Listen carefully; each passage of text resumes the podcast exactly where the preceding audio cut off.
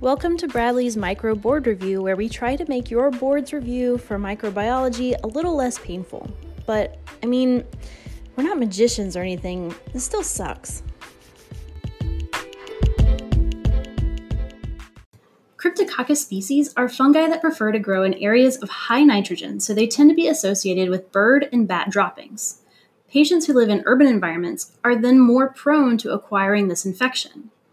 Transmission typically occurs when the patient inhales aerosolized yeast cells from the environment. Cryptococcus neoformans is the most common species and is found worldwide in pigeon droppings. Cryptococcus gattii is mostly found in the tropics and is weirdly associated with eucalyptus trees. This fungus has a very large polysaccharide capsule, so much so that it's often used to demonstrate how India ink staining works. It has the ability to change the antigens in the capsule to assume a more virulent form once inside the human. Speaking of changing forms, this fungi seems to be monomorphic, and we have only been able to find its yeast form. There are some instances in the lab where we were able to force the organism into a semi reproductive state, but we've never found this form in nature. Therefore, the only reproduction that Cryptococcus species undergo is through narrow budding in the yeast form. One really interesting virulence factor is phenol oxidase, which is part of a pathway to create melanin, and it breaks down dopamine and epinephrine. Melanin is an antioxidant, which means it will negate the effects of the reactive oxygen burst from immune cells. If the organism is in the CSF, the catecholamines might destroy the cell. However, the phenol oxidase that is produced would destroy the catecholamines, allowing the organism a bit more protection.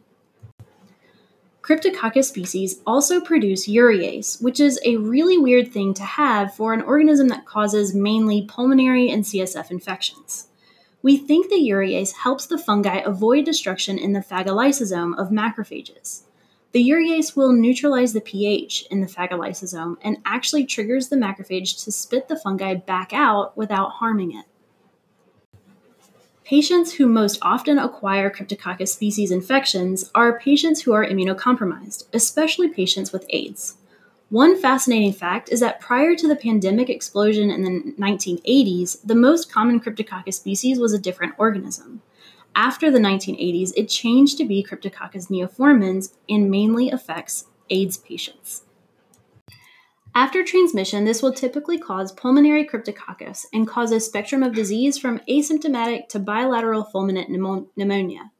This can cause lung nodule formation and mimic tuberculosis or cause cavitary lesions. It is highly likely to be fatal if the patient has symptoms and they are inappropriately treated. This can spread from the lungs into the bloodstream and filter into any bone, causing osteomyelitis. It can also spread from the blood into the cerebrospinal fluid and filter into the brain, causing the formation of gelatinous pseudocysts, which cause the appearance of soap bubble brain on imaging. This is when it appears like several circular densities in the middle cerebral artery. This will cause the patient to present with the symptoms of meningoencephalitis, and analysis of the CSF will have the typical findings of a fungal infection, mainly high lymphocyte percentage, low glucose, high protein, and high pressure. Diagnosis can occur via the rapid test that uses latex agglutination to detect a Cryptococcus species capsular protein. Latex agglutination uses latex beads that are coated with antibodies specifically against the target antigen. The beads will bind up the antigen if it's present, causing the latex beads to clump together or agglutinate. This can be performed on the CSF or serum. As I mentioned earlier, you could take a sample and stain with India ink to easily visualize that gigantic capsule. If you take a tissue sample, it will often show many cysts in the lung, and you can visualize the fungal cells within these cysts with silver staining.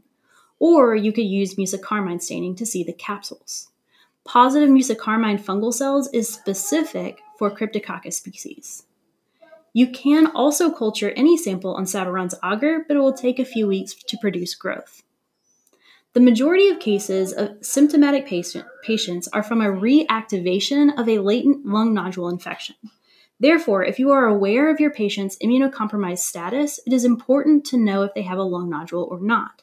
If they do have a cryptococcal lung nodule, then you can give them fluconazole prophylactically to try to prevent a reactivation.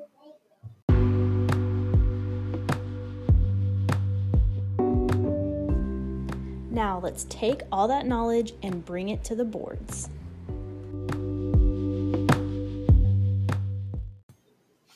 A 56 year old female presents in Utah for a surgery to fix multiple broken leg bones acquired during a mechanical fall.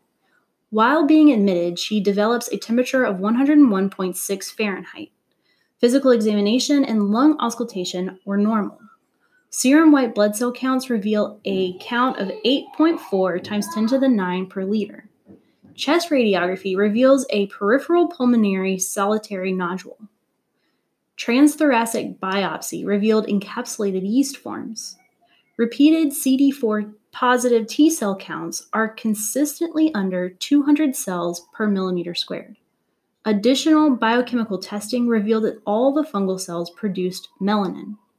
What is the virulence factor responsible for the production of melanin? Is it A, urease, B, catalase, C, ketone reductase, or D, phenol oxidase? First, diagnose the patient. This patient is presenting with very mild symptoms and a lung nodule. Biopsy reveals an encapsulated yeast form. CD4 positive T cell numbers reveal a consistently immunocompromised state. Patients who are immunocompromised presenting with mild symptoms and lung nodules could have histoplasmosis, blastomycosis, coccidiomycosis, paracoccidiomycosis, aspergillosis, or pulmonary cryptococcus. The location of Utah eliminates histoplasmosis, blastomycosis, coccidiomycosis, and paracoccidiomycosis, leaving you aspergillosis and pulmonary cryptococcus. It's amazing what knowing that geography will help you with in microbiology. So, to distinguish between aspergillosis and pulmonary cryptococcus, we have to think about the histological findings. Both would have a patient presenting with mild pulmonary symptoms and could form lung nodules. However, there is no known yeast form for Aspergillus species. They would present as acute angle branching hyphae, even within the human tissue. Cryptococcus species only present in the yeast form, there is no hyphal form. So, the most likely diagnosis is pulmonary cryptococcus, which most often presents with a spectrum of pulmonary symptoms from asymptomatic to bilateral fulminant failure. Most often, it is associated with patients with AIDS. It is associated with pigeon droppings or urban environments. It can disseminate and cause osteomyelitis or meningoencephalitis. Meningoencephalitis will present with pseudocyst formation in the brain, causing the appearance of soap bubble brain. Choice A, urease, is an enzyme that Cryptococcus species produce. However, it cleaves urea, causing the reduction of acidity. Cryptococcus species use this enzyme to escape from the phagolysosome. Choice B, catalase, is an enzyme that many bacteria and some fungi have that reduce the potency of reactive oxygen species. Choice C, ketone reductase, is an enzyme that species within the Mucorales genre have. This helps them thrive in the acidic bloodstreams of people with ketoacidosis.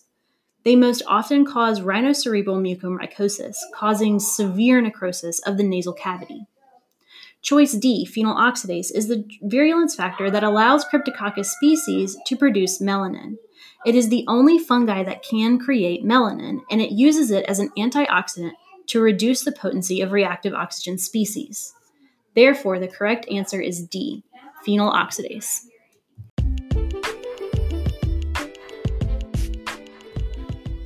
You can find our study calendar, a guide on how to study microbiology specifically for the boards, our contact email address, and references used to make this episode at thebradleylab.wordpress.com. If you found an error or would like to discuss any of this information, please leave us a voice message in the show notes. If you appreciated this episode, please subscribe and tell a friend. This podcast is now available on Apple Podcasts, and it would be a big help for us if you could submit a review. This podcast was written and edited by me, Jillian Bradley. See you tomorrow.